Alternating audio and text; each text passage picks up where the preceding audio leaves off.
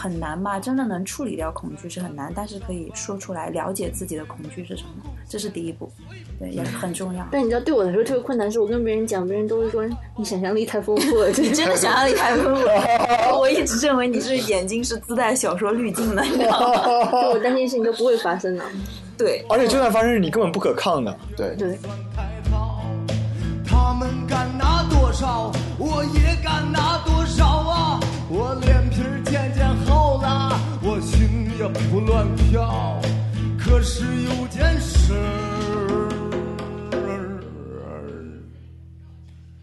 把我吓了一大跳，他妈我下岗了。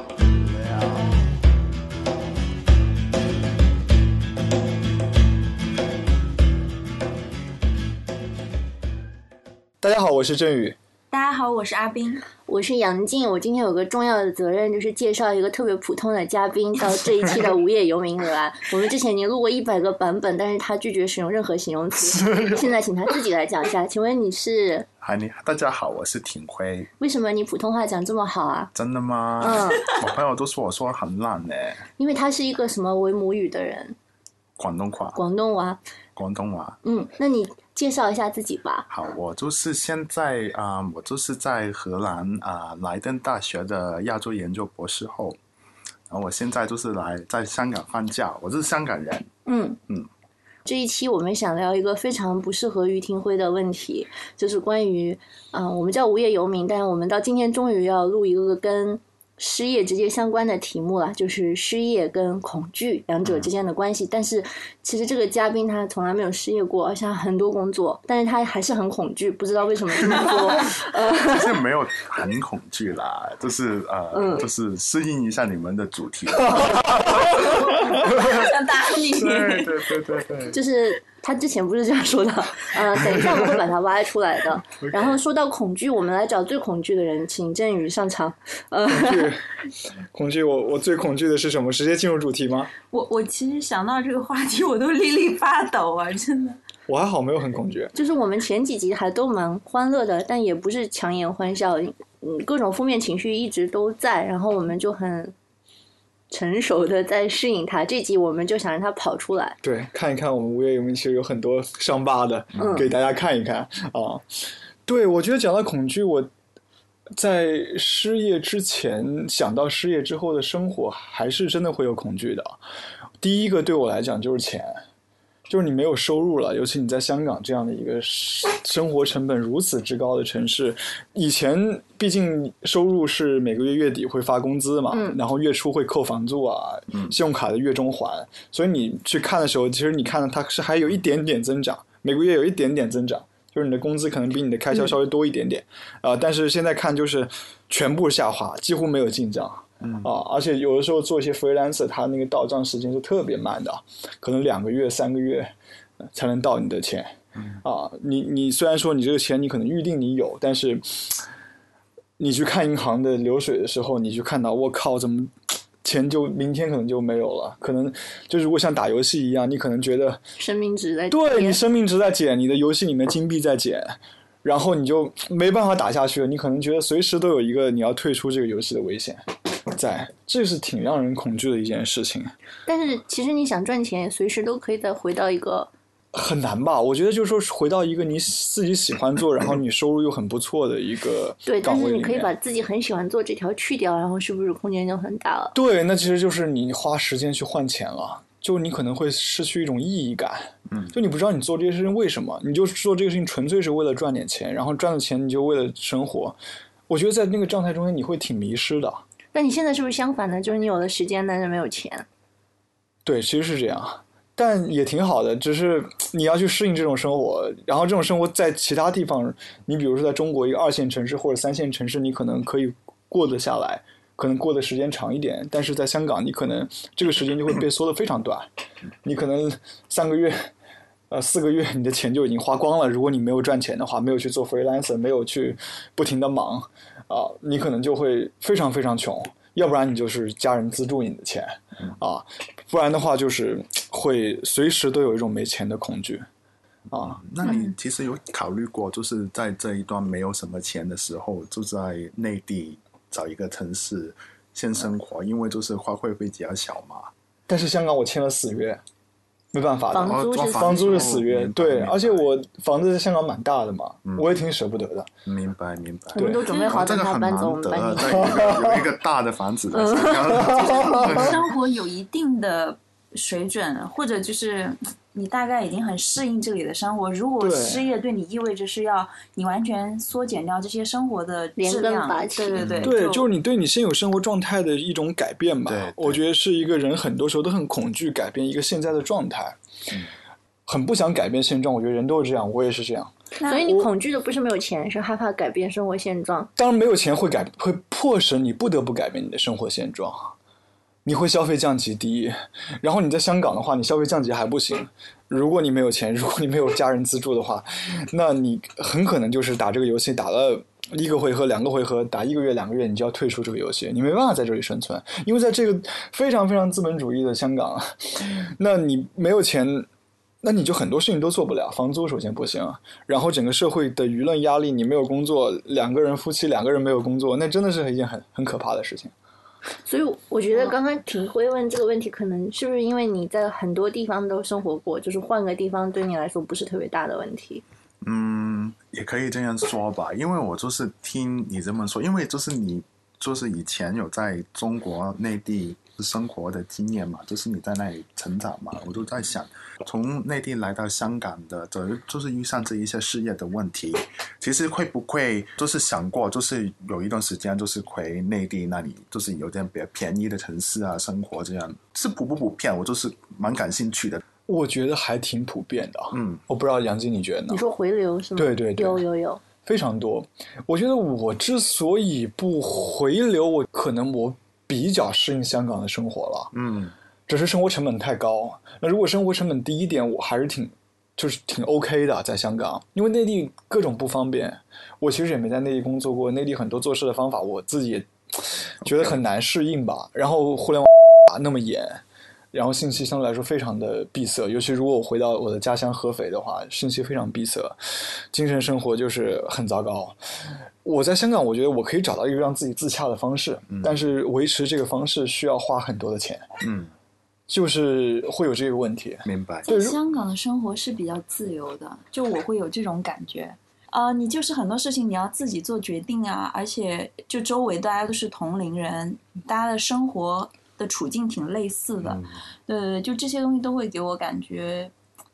比较是我生活的世界，然后会感觉到有更多的自由。嗯我就觉得我我可能相对来说好一点，虽然我从来就我大学毕业之后来香港之后再去别的地方没有真的回国工作过，就最近短暂回回国工作两个星期，有很多不适应的地方，但我其实还好，就是呃，因因为你说那些糟糕的东西，大部分是我从纸面上看到的，就我没有直接经历，可能没有切身体验，体验不到，但就它的嗯它的不方便，同时有很多方便。这个确实也是，但我就是，比如说你的那个困境，在真的没有钱的时候，我觉得回去嗯是一个挺好的弹性的空间。其实我觉得这个讨论是蛮有趣的，因为我都是身边有些香港的朋友嘛，都不只是我的朋友了，这是一个很普遍的现象。就比如说很多大学毕业的香港人，嗯他们很多都会选择到内地工作，因为他们都觉得那里机会会比较多。所以反而你们就是已经有那个呃，就是已经懂得那里的怎么说生存方式对生存方式，反而就是选择不回去。我觉得蛮有趣的，就是这个 contrast。就可能比如说你是个香港人，然后你对香港不好的地方理解的会更深一点。嗯，可能吧。这可怎么办啊？我有点想念轿车，可也够我花了。我妞儿也可以泡到，我人也不愁都饱，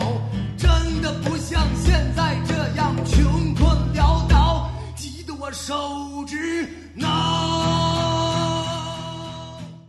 我来讲讲我嗯失业好的恐惧。好，就是我我其实我们在想聊这话题，我在想，其实我一直都没有全职工作过。就是从毕业之后嘛，我出去玩了一圈，参加了一个项目，大概半年，回来香港之后开始找工作。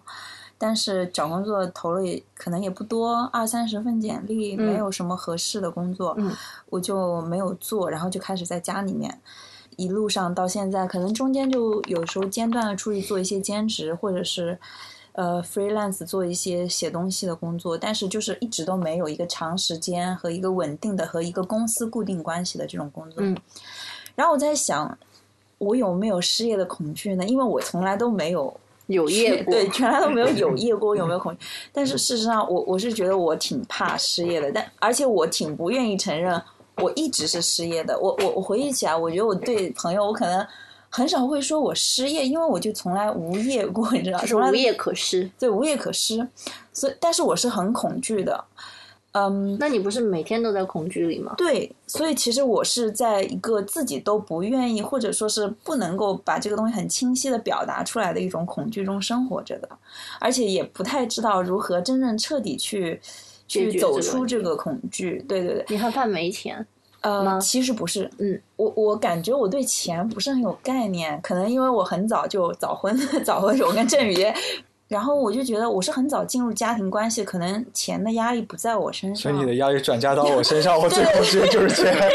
他应该最恐惧的就是钱，钱的方方面面都是他的恐惧。但是对于我来讲，我可能一开始就是考虑说我要做一点什么，什么工作是我合适我的，我一直都在考虑是这个。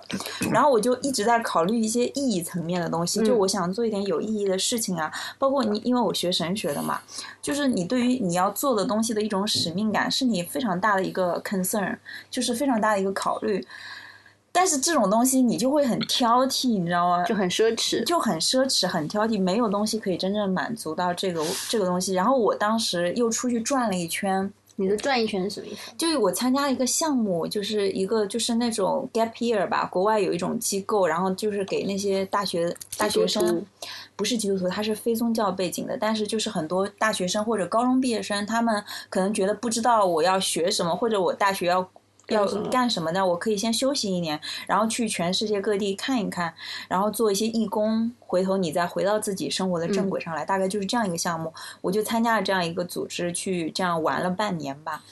然后呢，我我们是去到每个地方都会去到当地人的家里面去住的，所以我其实是，就我们今天很多媒体会说我们在再去聊国外的东西，再去了解国外的东西，很多东西是一些大的话题，很少有人真正关，就是真正的去带出来一个美国普通人的生活。嗯，我觉得我那半年可能就是真正的进入了很多很多普通美国人的家庭，住在他们家里，然后每个星期换一个家庭，然后就是而且去了五个国家。当然，就是除了墨西哥，其他五个都是发达国家，对吧？嗯，就见到了一些这些外国普通人的家生活。然后，其实我就当时就会特别 care 一个家庭价值，我就发现了，无论你是很有钱的人也好，还是很穷的人，就是很普通的人也好，但是真正给你带来很大幸福感的一个来源，其实哦，对对对，就无论你是什么样的人，其实你的生活是差不多的。就你每天要吃几顿饭，然后你每天要工作，你见朋友也好，或者你有一点社交，其实生活浓缩到最后，其实大家的身份跟他生活的差别不是很大，只是说你吃什么饭，住在什么样的房子，见什么样的朋友的不同，嗯但是这些内容是一样的。但是真正让他们觉得很幸福、很满足的，就是说你家里面的家庭的关系、家庭的生活这样的一个感觉很好。然后我也觉得，就是说我自己本身的原生家庭在在这一块是比较缺失的。然后后来我从国外回来之后，我就觉得我要很好的去投身到我自己的这个小家庭里面，我就是会把家里面料理好一点啊，嗯然后可以支持到就是振宇的工作。我觉得这个就很有意义，所以我就自然而然的就进入了这个状态，而且嗯也不是说很很很有阻碍，就我挺认同这个东西的。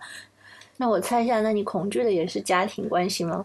我对，所以失业对我来讲最大压力其实来自于亲密关系中的压力，因为当你可能没有考虑那些物质层面的东西，这个东西在他的身上，对吧？但是他就会有的时候就压力很大。然后呢，当然振宇没有给我很多这方面的压力，只是我感觉，比如说，如果我跟我的父母要生活在一起，他们一定会常常的去说我这个问题啊，去跟我，你赶紧注意工作啊，是不是？你这样子怎么办啊？对不对对对，对，然后包括我父母对他的压力，对包括我父母对我们的压力。对，就是父母对对你的这种压力，还有当然爱人也会有，因为他毕竟是有限的，他自己要去处理很多压力，嗯他也会很恐惧我们的未来，对吧？所以当当我周围的亲密关系有压力的时候，我就很难去，我就很想逃避，我就很想去赶紧去找工作。然后我回忆起来，我发现我每一次在出去做一个新的工作的时候，就我中间有出去做一些 part time 嘛，我知道，嗯，每一次的开始都是啊，有人告诉我说不可以这样子，然后我自己也觉得啊，我不可以这样子，我这样怎么办？特别大的危机，对我，我就是突然那个危机感就爆发出来。天哪，我如果一辈子都这样怎么办？然后，然后或者是家里面人告诉你说这样子未来很可怕，然后，然后或者郑宇他也感觉天呐，我们这么穷，对吧？然后你也没有在挣钱，所有的压力在我这，我就立刻不行了，我就即刻要出去找工作。我不是一个很挑，其实对于真正对于工作，虽然我 care 意义，但是我大部分的工作都能做。然后，所以我比如讲，我做过咖啡店的工作啊，也去做过教小孩的工作啊，就是做过一些很普通的工作这样。但你做的这些工作有解决到你这个问题吗？但是问题是我还是非非常，就我最恐惧的就是亲密关系中的压力。我我我意识到这个问题啊，就是当我去工作的时候，如果我的家庭生活一团糟，然后我自己也 handle 不过来，就是你不能同时兼顾两个角色，就是把家里也打理得好，在外面又赚钱。挺难的。我我觉得我已已经在尽力做，但是一旦那个压力出现，比如说你就会因为你的工作，你肯定不会花那么多精力去做饭做饭啊，然后跟你的爱人去聊天啊，去 take care 他的情绪啊，然后再去帮他处理跟他处理他的问题啊，就你没有办法做得到吧？然后只要有一点点这些压力，我又会觉得靠我那些工作没有那么重要啊，相比于这些来讲。我而且就我觉得这里很需要啊，确实我做的工作没没有那么重要，只不过是服务员或者是个做做个蛋糕啊，或者是在那里打扫卫生，然后教小孩子，就是有钱人家的孩子，然后你的成就感没有来源于对对对我没有觉得很有成就感，然后我也会有浪费时间的感觉，然后我就觉得这里又这么需要我，我就即刻就回来了。所以就是循环。对我就是一直在这样循环。嗯嗯，我我觉得我最大的恐惧是关系，就是无论是跟家人、跟爱人，还有跟朋友，嗯就这些关系，其实对我影响蛮大的。对，我想问，所以振宇是钱，阿斌是关系，这些东西对于庭辉你来说是不是很陌生？因为你一直都有工作。其实也不是啦，其实啊、嗯我就说一说自己吧，因为你们就是早餐的时候，你们说过你们之前有一集就是说啊、读博士是不是很丢脸的事？那我就说一下，就是我读完博士之后我的工作经历，然后嗯就是我对事业为什么有这一种的恐惧。其实我其实我觉得你从来没有失业过的人，应该是最恐惧失业的。嗯，我你说的很 对，你说的很对，所以我找你，你知道吗？你说的，好，这是我二零一七年就是博士毕业之后，其实我也是蛮幸运的，就是相比起我身边有一些都是同一届啊、博士毕业的朋友，其实我基本上都没有失业过，就是在过去两年里面嗯都是有工作。嗯，可是我就是说一说，就是其实你说的很对，我觉得阿斌说的很对啊，就是我其实很害怕失业，就嗯比如说好像我现在这样，就是做一个博士后，因为我们很多就是特别是人文科。啊、读完博士之后，我们都很难可以直接找到一个教职，是的，所以我们很多时候都是需要就是申请这一些可能合约只有一年、两年，或者你幸运的话有三年的嗯。这些博士后的合约，就是可以给你在一年、两年或者三年里面，就是做自己的研究，或者是就是跟一个教授就是做一个 project 这样的。嗯嗯，所以我现在在荷兰的工作其实就是这个，就是我就是有一年的，他给我发工资，我就写我自己的啊、Paper articles 啊、这样的，感觉就是自己过去一年多两年，都是每天都在不断的激化自己的那个呃事业发展会是什么啦？就是比如说，就是因为我们现在这个市场都是很 competitive 的，嗯。就是我申请工作，可能就是我要发出可能五十个求职的 application 才会有一个回复。有两个 interview 吧，可能可能就是这样，就是这种状态里面，就是之前有一段时间，就是早上啊，就是每天都花两个小时，就是看有什么机会对对对，可以申请的，都是在学术方我面的。知道你是那种狂投简历，是不是？也没有，也没有，都是合适的。哦然后就是看，就每天都会花时间看，花时间写那个哦 cover letter，花时间整理自己的那个 CV，就是有一些就是要填表啊，在网上那些但是好累，好累，好累。哦很没有意义我很怕那些，就是所以我找工作只要是那些的，我就有点自动回避。你要有博士学位，所以这是为什么怕失业，其中一个原因就是要怕这要 go through 这个 process，再一次、再一次这个 go 就是失望、希望、失望、对希望。对。对然后还有就是就是呃，我现在其实还 OK，因为我那个博士后就是我不需要做别人的东西，我都是做自己的东西，或者我可以。在自己的出版上都是有一个 track record 嘛，可是有一些人他们他们是做就是一些教授的 project 的，他们就没有时间写自己的东西。那其实这样呢，就呃对以后的那个事业发展，其实我的感觉就好像不太好，因为我最近就是我就是想申请一个 research grant，然后我就啊、有一个前辈，他就给我看了他申请的一个 proposal，他已经是在博士。毕业到现在已经十多年了，他已经做到副教授了。可是就是在、还是要搞这个。对对对，可是不是不是，其实他工作是没有问题，可是他是申请一个 research grant，嗯，他不是在香港的，可是你没有 research grant，你就啊、很难可以啊开展升嗯升级哦，对对对，升职。升职，所以就是他申请 research grant，然后呢，他我看他写啊，现在就是你就是可能已经工作十多年了，你要申请一个 research grant 了，你也要等于你就是在十多年前有一年到两年你那个出版物不够，你要提供一个原因，为什么那时候对一个解释为什么，然后就是他比如说有一年他没有出版物，因为他那时候的伴侣他生癌症了。嗯然后又有一年，就是她没有什么出版物，因为她怀孕了。但是你就是要写进去的，就是你每一年都要非常的 productive。对，就算她已经是毕业了十多年，已经工作了十多年，可是你可能就是十多年之前，在于你就是比如说失业了，你就是有一年是空白的，就是没有出版物，没有 achievement 的，你十年后你会影响到你升级的机会。好像犯罪一样？对，所以我这个我又觉得是这个是他自己给自己记录吗？没有这，就就是是他他等于是先一步保保护自己，不然别人就会挑。哦嗯，没有，他是要你写啊，哦就是为什么那一年你没有东西发出其实你在找工作中间也会问，你如果中工作中间有空白，别人会问你干嘛了，这一年我我你做现在已经什么了？空白太多年了，我特别恐惧后。半破山，你是还没开始。所以就是你明白那个压力是什么吗？就是你可能就是建立一个事业，可能你需要很长的时间，特别是学术，就是你可能要花很多很多时间，你才可以，你害怕的是，就是你选择这个事业有点像马拉松，然后你跑不完。嗯，就是怕就是现在假如比如现在说事业，啊，少小不努力，当了副教授也伤悲，是这样吗？就是早就嗯，就是怎么说了？我说简单一点啊，嗯就是假如我现在失业的，我没有这个资源，没有钱可以给我生活，嗯就是没有钱给我生活，就代表我没有时间可以就是集中写我的东西的话，嗯那我可能要做别的工作，别的工作我去挣钱，可是我就没有时间写啊、呃我的出版就会断。就会断了。那断了就是你在那个履历上面，你是会看到你没有东西，然后。假如是十多年之后，也是会影响到你升级的，明白吗？你嗯明白吗？就是有这种写到你档案里面，永远记录在案。那你想一下，why 为什么这样会影响到你十多年后？但他会不会申请的是一个就是非常好的大学的，非常好的职没有，位都是一个政府机关的 research grant，、？OK，哦，所以 OK，可是都是在他那个国家里面，就是你要升级，你就肯定要有明白。对，我觉得这是一个结构性的问题。就这套游戏规则，它不允许你玩这个游戏规则的人停，对，你要一直不停的玩，在这个中间，我觉得就是说，外界这种游戏规则造成的压力，会很大的影响我们我们的对于这个失业这件事情的看法、恐惧。就虽然说我很质疑这套游戏规则，我觉得这套游戏规则很不 fair，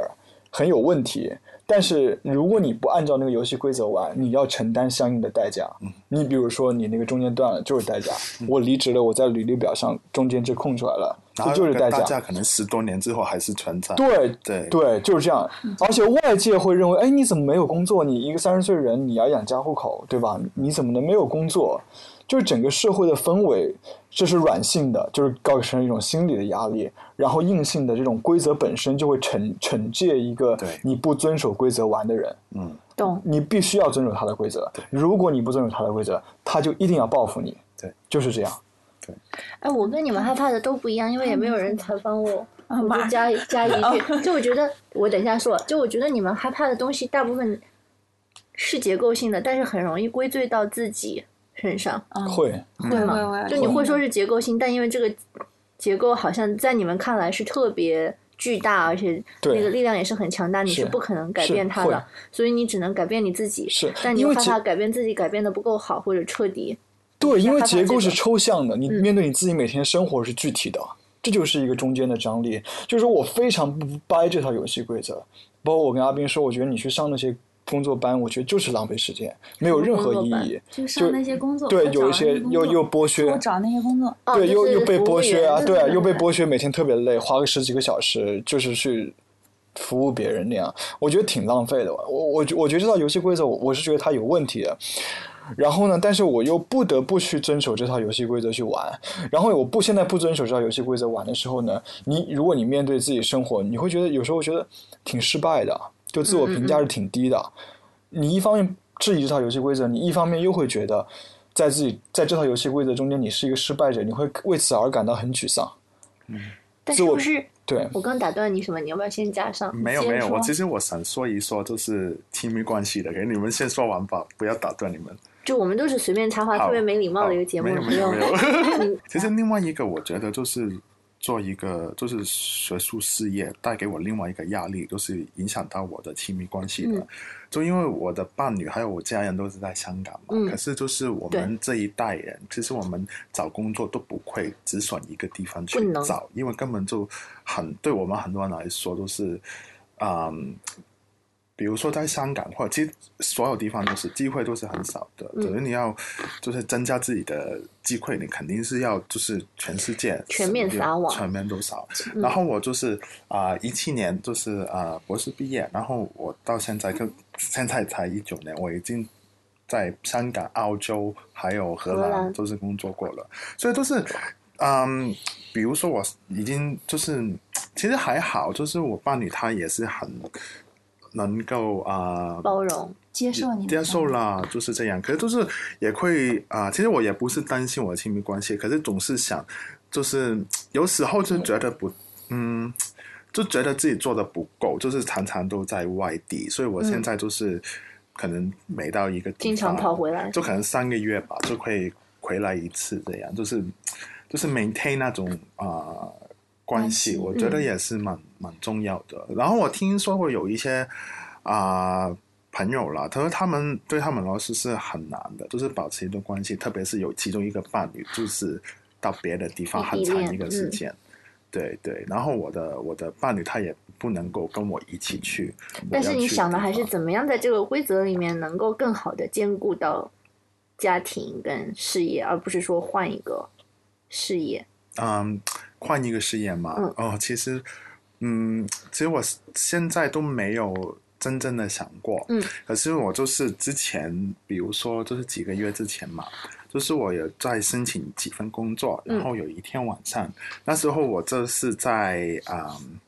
晚上突然之间起起来了，嗯。不知道为什么，然后我就查我的邮件，然后就看到两封就是呃 rejection letter，嗯。就是我申请两份工作，不同地方拒了。嗯都拒了。然后我就打给我一个在香港的朋友，嗯。他就是不是他也不算是做学术界台，他就是以前有一个 PhD，嗯。就是啊、经济学的 PhD，、然后他之后就是做可能就是商业有关的，然后我就打他就是啊。倾诉一下倾诉一下了，然后他就跟我说，因为我我上一年十一月我三十岁，嗯然后他说跟我说，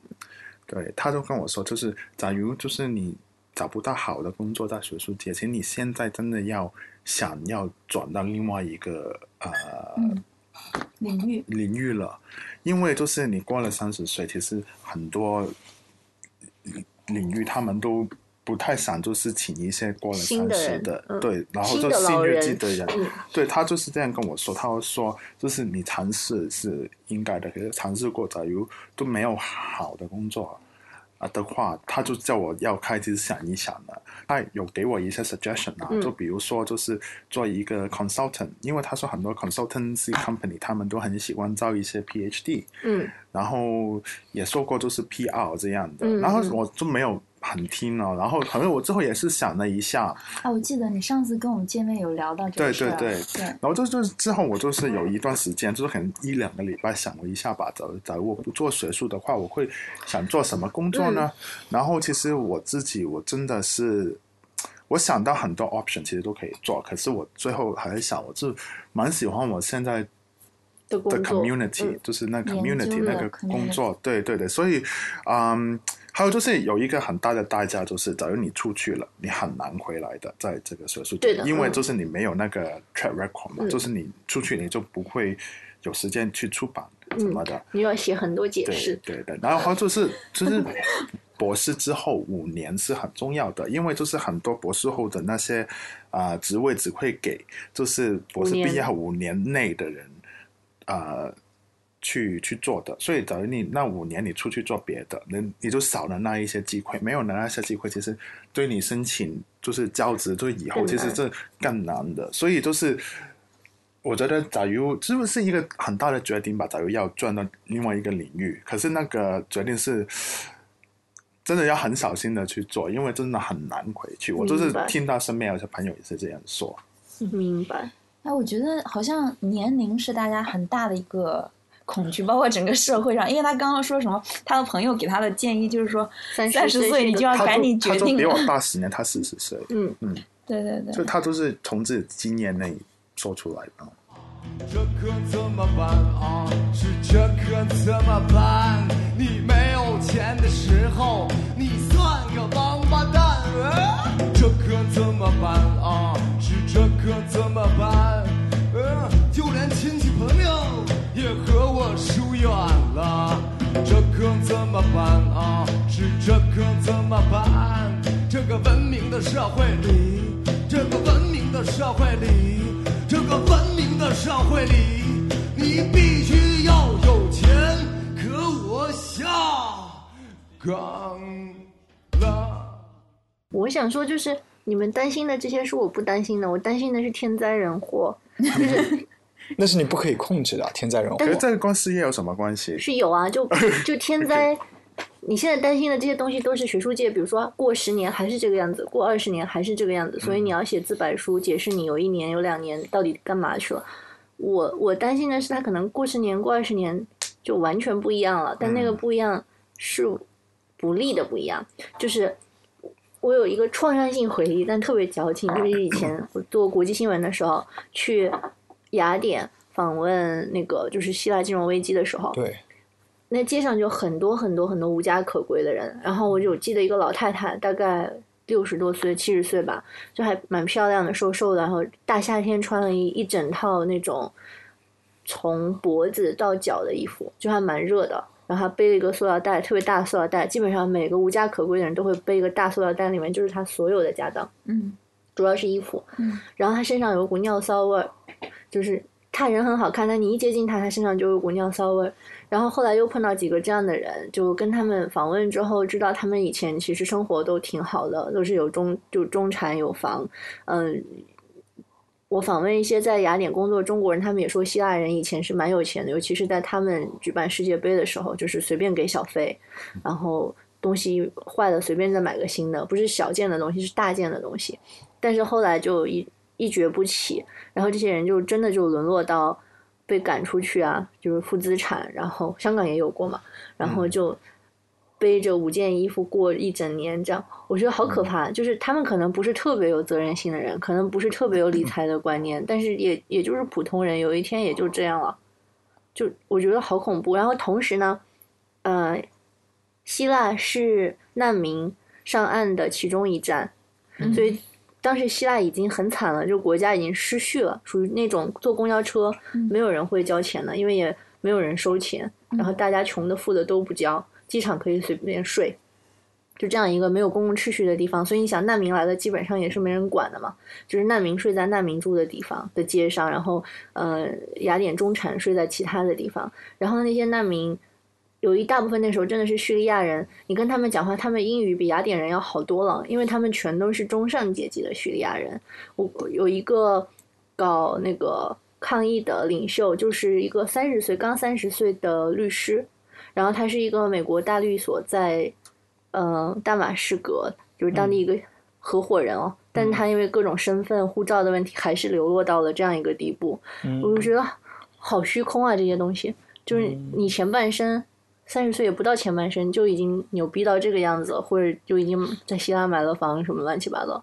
嗯，然后一个战争或者一个金融海啸你就没了。但你不会觉得这是一个挺抽象，或者你不可控因素太强吗？它跟你到你具体个人的但你你想，如果他想他一个个人的话，他也可能觉得是自己当时的一个决定没做好。比如说这个叙利亚人，他可能觉得我为什么当时不去美国呢？或者这个雅典人觉得为什么我当时不在欧洲其他地方投资，或我当时省一点呢？就是他可能也是有个人因素在里面的。嗯，所以你最恐惧的就是这种大的变动的发生吗？对啊，就比如说我家以前也 OK 的，但是因为下岗，然后嗯你知道什么是下岗吗？就是九零年代国有企业改改制下岗，然后我们家一个人主要劳动力就完全基本上没有经济收入了，嗯，这是我以后才知道的。但是想一想，对于当时家庭你说的关系，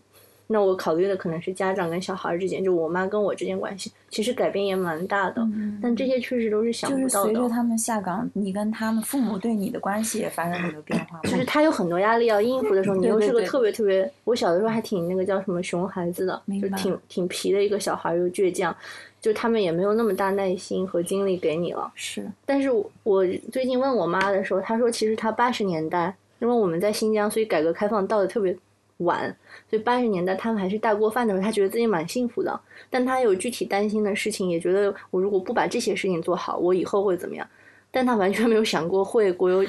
企企业呃嗯体制改革什么，这些是他看不到的。就是结果发生在他身上的事情，是他之前恐惧都完全没有想象到对对的东西。对对对就不可抗力的出现，对，大环境的改变。就有的时候我们可能把大的东西想的特别大和稳固，但嗯可能它没有那么大和稳固，就可能在你垮掉之前，它先垮了。那如果你恐惧这个，不是无处可逃，你不会觉得 因为这个是不可，就是对啊对啊，你是完全没有办法控制的嘛。你比如说像 Dorian，如果他恐惧那个，他可以做一些避险的措施，先为个人做更多的。但如果我说的是真的，那避险其实是无所谓的呀。但其实如果你那样的话，你的恐惧就不在了，因为你恐惧的东西是你根本不可控的。你恐惧什么呢？就是它它都不在了，就它在啊，就我就懂你的意没有办法思。自己管，你没法预知。就是你就是比如说我出门，嗯我懂可能会被车撞撞死，对，那我就不出门是吧？对啊，那那那这我不能做任何，我还得 我觉得你恐惧的对啊，这个不是一个很很，你不觉得这个恐惧很虚无吗？我们我们的恐惧是比较具象的，可能他恐惧是亲密关系，我恐惧是钱，你恐惧是你的职业生涯，对吧？学就是在我看来，你们就是很虚无的哦。但是他恐惧的东啊西也是他真实经历过的，因为就像他说，他家下岗给他们家带来一个很大的转变，所以这种不可抗力的改变在他的身上和他的经历当中是真实发生过的。就这样，我来考验一下你们。现在大家每个人想一个，就是你最恐惧的事情发生了的那个场景。我我跟你讲，我今天就是录这个节目前，我就一直在想，我想象到我的即刻要出去找工作的样，你知道吗？就我就会这，我我觉得这就是恐惧，这不是害怕，那你那个害怕是很比较浅，然后导火线是什么？就我一想我一想到，假设我的爱人或者我的家人跟我说啊，我们真的就是这样下去很可怕，我们这样下去没钱，我们什么也做不了，我们怎么办？我然后如果我一想到我的家人或者我的亲人，他的情绪很糟糕、很负面、很很那种很焦虑的时候，我我对所有这种焦虑的回应其实就是行动，就那我只有去改变，就我会即刻去改变的那种，对。明白？对你们呢？你想到你很怕，比如说你，哎，振宇，比如说我知道你最恐惧的就是你没有钱去，就当你生病的时候，那种没有钱哦，的恐，惧这是最大的。我超级无助的，就是我我我生什么病生病任何任何病的时候，你想你要去看很差的医生。因为我之前有过在公立医院很糟糕的一次体验，所以其实香港公立对在香港对，但其实是，呃，这个体验是蛮蛮蛮深的，非常非常糟糕，什么漏拆线之后又拒不承认各种各样的事情，你是做手术糟吗？对做手术，然后糟糕遭到了挺糟糕的对待。那个那段时间对我来讲就像噩梦一样，因为你在生病的时候，你身体本身是虚弱的，你身体虚弱的时候，其实你的意志也是相对来说薄弱的。在那个时候，因为你要你又不得不把你的身体交到一个你完全不认识的人的手上面，一个医生。呃，如果你有钱，你有保险，什么的，你可能会去私立医院看个比较好的医生的，整个环境是让你 very comfortable。嗯，但是如果你没有钱，你不得不去公立医院，你可能第一排非常非常长的时间的队，然后可能医生他本身也特别忙，根本没有时间对待你，就好好对待你，随便帮你弄一下，很可能出点问题。这个时候就会，如果你的身体的难受加上这个你没有钱的恐惧叠加在一起的时候，那个时候是让我最绝望的时候。交加。对，真的就是贫病交加，是让人最绝望的时候。整个的状态就是非常糟糕，我特别怕这种状态，我会很抓狂。你会一想到这个恐惧，你就即刻出去找工作吗？好像也没有啊，我暂时没有生大病，但生病也来不及了。你的理论，呃，但我有没有买，我又没有买保险啊？对，那我呢，其实跟郑女士蛮像的，就是我就没有那么具体，我就很害怕，就是我生活没有保障，嗯没有保障的时候，突然之间有一件很大的事，就可能需要用到很多的钱或者其他的资源，然后自己都没有办法负担，然后那时候我真的是不知道怎么做，就是那种没有保障的那种恐惧，我觉得是，嗯，是我最恐惧的东西了。就是你们都需要一个安全网，就是你能落上去，比如说全民医保什么之类的。对，就是你就知道你不会走到一个完全走投无路的境地，哪怕你可能就是像有的时候顺意一些，有的时候失意一些，但是你，对，但是万一比如说像你出现这种大灾难，嗯或者是一些不可抗力的东西，让环境出现了巨大的变化，而且对你又不利的情况底下考，虑这些，呃，这个我我没有太恐惧，因为它这个是我没法去预知到的 OK，啊我。觉得你恐惧，因为就是你可以 manage 到那些 risk，嗯，你才会去恐惧。你恐惧就是，假如你没有 manage 的好，它发生的后果。假如我是控制不到的东西，我是不会恐惧的。我不知道你们是不是是这样？我还好你想象不到有这样的东西要去恐惧。我可能就更多是逃避。嗯你比如说刚刚说那个贫病交加那个情况，我不敢去想那个情况，我想到我会特别的抓狂的，嗯特别的抓狂的，没法弄，我觉得太糟糕了。那个前提是因为你可以做准备嘛，所以我我就不会我又不会，我又没有做准备哦。，right 是 right 锻炼身体是吗？right，他没有，对我没有问题是我是这我知道在那里，我很恐惧那个情况，但是我又确实又没有行动，我我又很责备自己没有行动。我觉得恐惧不能让人改变，就是说真正的从根本上的去让你去实存的恐惧可能会让你改变我有个问题，那你有工作的时候你就不害怕这些吗？会好好很多。其实也不一定啊。其实我就是看过一些，就是之前我有生一个小病，然后就看了一个就是蛮有名的医生，因为我那时候有保险，就是公司的保险，他帮我看那个医生，嗯就是很贵，然后他其实他就会很差，然后就是是吗？对，也其实我觉得也不只是，你不是说就是你付多一点钱，那个医生指数就会比较好但。我特别在香港，我觉得是你要看运气了，或者是你要你要要知道谁是，you know。对对对，运气很重要。啊，我就总觉得，如果你归结到没有钱，就特别容易自我攻击，就是因为自己没有去赚钱或者没有赚够钱，才会有这个原因。但你归结到运气，自己就会开心。但运气你是不可控的嘛，钱你是可控的嘛，问题就是这样。因为运气你你怎么去控制你的运气呢？就我我这个很矛盾，因为我不是说我妈下岗，她之后，她其实下岗之后，她是这样一个人，她命挺惨的。嗯，这样想一下，就所有坏事儿都被她赶上了。嗯，当然她自己也不是一个很积极主动人，不过她是一个特别能够回应的人，就是像橡皮一样，你叫橡皮吗？就是弹簧，你压它，它就会弹回来，它不一定会弹到多高，但它会弹一下，就它反抗能力很强。她下岗之后就。嗯，那个时候下岗会给你一些钱，像遣散费一样，当时叫什么忘了，买断，买断，对，对，然后拿这个钱不是很多，你可以做一些事情。他就去做小生意投资，每次都失败，真的每次都失败。然后失败之后，他有点像阿斌，就是他没有什么工作，他觉得自己是不可以做的，就没有一个身段，就是尊严那种尊严，就是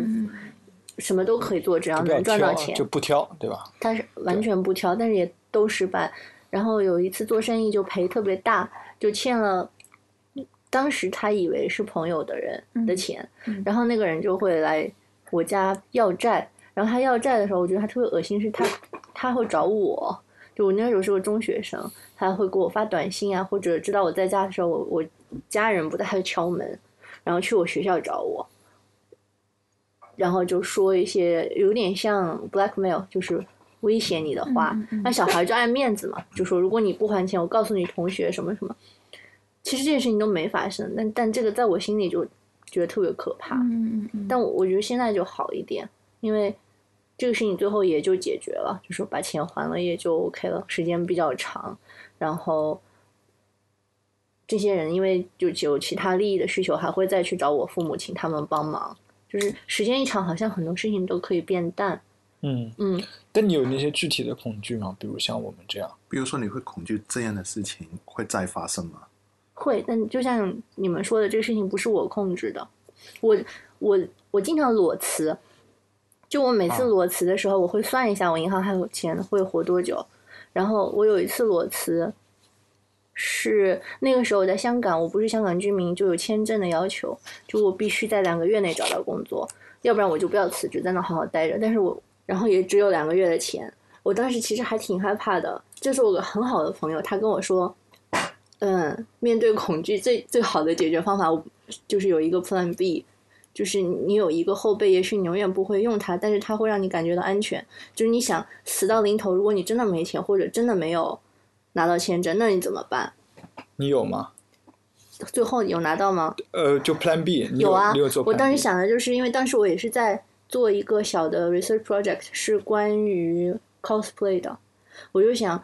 当时啊是二零一零年的时候吧，我就想没关系啊，就是我没有，那我干脆这最后一个月的钱，我就拿着我去二三线城市，就是中国的，我转一圈，因为大家都在做大城市的 cosplay，我去找一下小中小型城市看是怎么样，然后看看有什么有意思的人或者事情，然后又把自己想，那我就会特别牛逼，我会知道好多不一样的事情，我还会，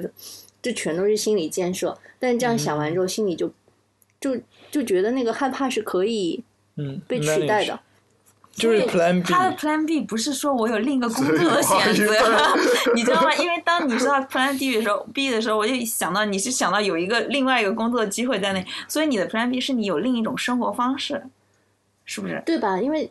当时也人很年纪小，来香港也才两三年，就没没有说我离开香港就会死。那你还会觉得好像待在这里才是成功，或者不是失败，你懂吗？就是你你选了一条路，你一直走下去，越走越好，越走越高才是可行的。然后现在你才会在 Survive 模式里面拿到了一些 credit。对的，对对但那样想一下，虽然我后来没有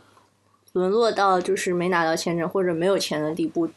不过那个帮助挺大的，嗯就是你能把一些事情放下去去干别的。是是是。另外，我想说一个，就是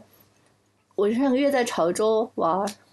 陪父母玩，然后就我有个很好的朋友在潮州，如果你有听这个节目的话，嗯也没关系。然后 他他跟我介绍了很多潮州人的生活方式，就是他是跟我差不多，他说我们是中国的精英阶层，就是上了很好的大学，然后有一个体面的工作，收入是另外一件事，因为在潮州大部分人是。不会做这种就是有公共类型的工作、公共气质的工作，但他的收入会高很多，因为他们家庭企业非常多，然后跟东南亚什么华侨社群的那个商业往来、资金往来都很多。但就这就是两种类型的人，就是像我们这种类型，他就会叫做北方人的选择，就是相信高考、相信体制、相信体面的工作，做不了公务员就做白领，做不了白领做教职啊，或者是媒体啊，媒体好像也算白领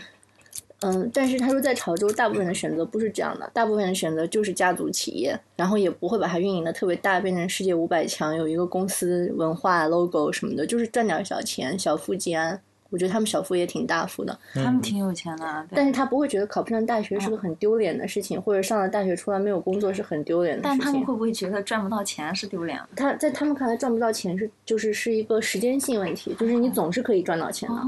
就你可能觉得你总是可以学英语的，对他来说，就赚钱是个技能和体力活，就是你投入了，你肯定会赚到爱拼就一定会赢。对，爱拼就会赢，但你可能哦不会刚开始就赢，但后来就会慢慢赢。嗯然后我们觉得，就它有很多跟所谓北方文化冲突的地方，就他们有很多迷信，就北方人看就是迷信，嗯，他觉得不是迷信，是他们社群凝聚的一种方法。比如说政府解决不了你看病的这个需求，但是跟你一起去一个庙里拜拜的那个人，他可能比如说李嘉诚经常跟你去一个庙拜，然后你们就属于同一个社群，然后这个庙就会有一些富翁或者就有闲钱的人集资给这个庙给钱，那可能你出现了这些人祸，可能就会补助给你一点。对对，他有另外一个系社区统，在，对，有点像教会的感觉。，对，像我们可能不去教会，我们不去教会，我们的这个呃 network 没有那么紧密的 network，或者是 network 都没有什么钱，就就可能会出现这种没有安全感。但如果你比如在一个教会中间，然后呢，那个教会又挺有钱的，然后大家彼此挺互助的，氛围挺好的，也许你就不会有这种恐惧，恐惧感就会少很多。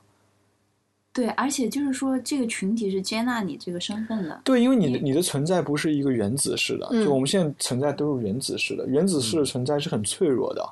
外界稍微一点点的力量，它都可能给你带来一些毁灭性的打击。但是如果你在一个群体里面，这种打击虽然在，但它会因为群体它会被减弱，分摊到每个人身上的力量就会被减弱，这样就会有一个安全感。所以我觉得潮州他们可能是有这种社群感，嗯，是 connection 是很强的啊。但是我们我们生活的环境没有。失业者、对于无业者的接受度是很低的，我觉得。但他定义的失业跟你定义的失业就不一样。嗯嗯，他怎么定义失业呢？就他觉得你找不到工作，就自己回家办厂了，办不了厂就在亲戚里的厂里打工了。嗯嗯嗯嗯嗯，对，嗯，就总而言之，你你是可以有工作做的，你你就是说你的事业就是，他认为你的事业就是你自己选择不去做，而对，我觉得我们从事过这些职业，可能对人最不好的影响之一，最不好的影响就是让你觉得你离了他，你就什么都不是。嗯，对，很多时候的就是我觉得，一个你的身份认同的时候，就是你通过你的职业，嗯。你在跟别人介绍你是谁谁谁的时候，超级有同感。对，你就要介绍，你比如说你申请去日本的签证啊，当然现在拿护照不用签证了，你申请去日本签证，你肯定要填个职业，嗯，他当时就阿斌填的就是无，但是我那个时候不行，填的是家庭主妇，因为日本他是以认为家庭主妇也是个一职业职业，对。但是一开始我就填的无，他就说不行，是是在家里面，你就要填主妇就是样。就是社会你的身份认同，你在介绍的时候，比如说博士，对吧？嗯博士，对吧？那那是我，你 你们都是其实也，不会这样介绍自己，会做自己做什么东西所以做研究这样。做做研究做什么事？因为我发现，就是我是无业的这些年嘛，其实就是社交对我来讲是有障碍的，因为别人将去很难说自己是谁。对你很难告诉别嗯人你是谁，别人常常跟说完了名字就会在期待你说一下你是做什么领域的，你的工作啊什么的。但我常常我一开始我都不好意思说我是家庭主妇，但我现在会比较说我是家庭主妇，但是我我就意识到别人的话题就会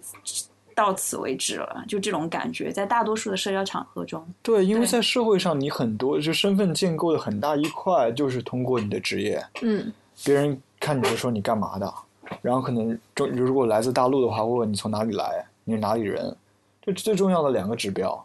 那你说你是无业的话，别人哦你是无业，可能知道了这样一个情况。我不知道，可能或多或少会觉得，嗯，为什么会这样？就就是会有一些 confuse，嗯，嗯，因为这就是我刚刚提到的，就是整个社会的评价体系，它是对无业是在这个评价体系不按这个规则玩的人，他 default 的一个评价是很低的。但我觉得这会不会就是比较肤浅的一种人际交往？呃，也是是，肤浅的，是肤浅的刚开始认识，所有人都会受到影响。嗯，对对对，是肤浅的。初识的时候，对，是肤浅的，就像外貌也是肤浅的一样。但你长得好看，就有很大的对对不对？哦，就是我们有颜值最高，但是拒绝承认自己颜值最高的真的很高，真的非常高。继续，可能是，我就觉得，但你最后跟人交流的时候，你总是要越过这些东西的。我想到今天这话题，因为有我本来想的还挺鸡血的，我觉得有的时候恐惧是假的，就是它肯定指向一些真的东西，但是最表面的那个东西是假的。就有一次我辞职，然后当时我在的那个机构还算是一个很行业内很，反正说出去很好听，也也还不烂的机构。然后我大家总是强调说，我们在我们的这个职业里，比如说我们是卖烧饼的吧，就是我们是卖烧饼卖的最好的那个，我们做的是最好的烧饼，我们的身份就是烧饼师傅。然后每天都要告诉你说，你在我们这里待着，你就是能磨练做烧饼的技艺，你出去就跟别的卖烧饼的人都不一样。哪怕烧饼现在没几个人吃。然后我当时特别害怕的就是，因为如果我辞职了，嗯，肯定会让我的上司不开心。然后我的上司又是卖烧饼界的大佬，就是如果我让他不开心，他可能会告诉别的卖烧饼的大佬，就不要再要我了，就是我的口碑就臭了，然后以后就找不到工作了。嗯但是到忍无可忍的时候还是辞职了。然后在那个 last day 的时候，他还找我吃饭，对我说：“你这样的人以后是找不到工作的。”就是直接，但他是那种充满爱对傻逼的那种关爱口气，说：“你这样的人是以后找不到工作的，我非常担心你哦。”然后 是、哦是真的那个打击还挺大的，因为我对他。还是挺相信他的判断的，就是我可能对他不爽啊什么，但我觉得他是个权威，他说的肯定还是对的。但是那那是多少年前啊？五六年前，就是那之后我就发现，其实世界上好多家卖烧饼的，而且没人吃烧饼了，真的，真的，啊，对吧？而且德国有德国的烧饼，香港有香港的对，就就老子可以不吃，或者老子自己做，或者老子根本就去学拉面不就行了？是的，是的，是的，就但那个恐惧当时是很真的，是所以我想本来想打的鸡血就是这个，但我觉得我们谈的太可悲了，谈到了医保，然后 现在人祸，谈到了社群、社区的支持的对，重要想，想到了这个整个结构性的规则对你的报复和惩戒对，啊，如果还有个什么，么鸡血能打，可能就你刚说，如果你旁边有小到一个人，大到一个社群，你这个对。挫败感你的朋友们，我觉得你的朋友们，对，就是说，比如说自我评价那一环，你你你的朋友们如果都支持你，或者跟你秉持同样的一个价值观的话，那个是会让你有很大的动力去做一个做你自己，对，做你自己，做你自己自己绝对的选择，而不是以社会的标准去来评价自己，而不是以那个游戏规则的这个评价体系来评价你自己。嗯对啊，所以我觉得就是一个小的 community，一个一个社群是重要的。嗯对，那你有没有什么办法可以解决掉你的恐惧呢？其实我都没有的，都是有时候让自己开心一点吧，就是做一点自己喜欢的事。多么努力的去想去 achieve 一件东西的时候，总是会花一些时间做一件自己喜欢的事，不如去旅游吧，多见朋友啊，所以常常去你们家吃饭啊。恐惧是很难解决的。对对，假如能够解决，那么容易解决就不是恐惧了，对不对？就是可以找一些东西，就是一直放松啊，嗯，可是让你很难解决咯。吃吃点药，继续上路的感觉，是不是？对，对对对。我觉得有一个东西对我安慰蛮大的，就是一个年纪比我大，然后我觉得他经验很丰富的人，我跟他讲我特别害怕什么，他就跟我说说没事的，一切都会好的。那我也不知道他是怎么想的，就是那个怎么好的，这些这些人一般也都不会告诉我。但是有一个经历过的人跟我讲过以后，我就会觉得嗯，可能其实我觉得。就是要有一个很宏观的一个视野，就是嗯不要以就是当下现在去看自己，就是看。可能就是五年之后看自己，嗯就是会很不同啊。就是现在的那些痛苦，可能只是成功过程的一个部分。可是我们在当下只会 focus 在那一块。对，时间区间可以拉长一点。我我自己在想的时候，我每次真正能够去处理掉恐惧，恐惧的时候，其实是我说出来了我的恐惧是什么。有的时候都不一定能解决，但是在这一期节目，就去思考，去把自己的这种恐惧想清楚。对对然后别人会问你，你会对对对，啊，还有当别人不了解你真正在怕什么时候，其实别人无法跟你对话，嗯然后你可以告诉他，我其实在怕什么。嗯其实大部分的人都会接受的。我觉得，当你能够表达出共情的嘛。对对对，就很难吧？真的能处理掉恐惧是很难，但是可以说出来，了解自己的恐惧是什么，这是第一步，对，也很重要。但你知道，对我来说特别困难，是我跟别人讲，别人都会说你想象力太丰富了。你真的想象力太丰富了，我一直认为你是眼睛是自带小说滤镜的，你知道吗？就我担心事情都不会发生的。对，而且就算发生，你根本不可抗的。对对，真的。但是可能常常发生在他身身上的事情，也是你想象不到的，你知道吗？那你就可以用理性去克服掉你的恐惧。我要有理性，我就不会是这样一个人。好的，好那我们今天因为那个我们的嘉宾是大忙人。让我奔赴下一个现场，美美的，嗯，好了期待你再来玩哦。她 真的好美啊！，OK，谢谢。好，那我们下期再见，再见，好拜拜拜拜。拜拜。把我吓了一大跳，他妈我下岗了。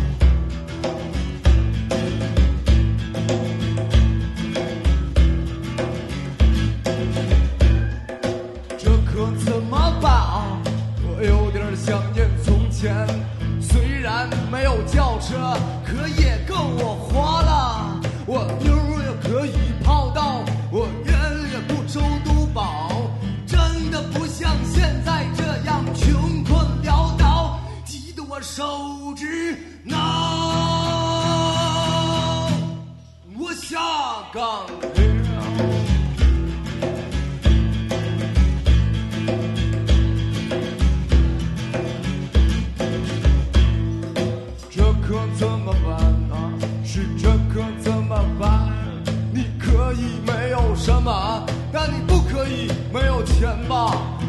可怎么办啊？是这可怎么办？你没有钱的时候，你算个王八蛋！啊这可怎么办啊？是这可怎么办？呃，就连亲戚朋友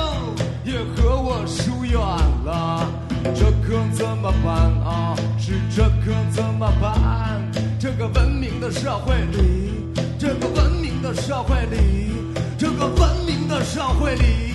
你必须要有钱，可我下岗。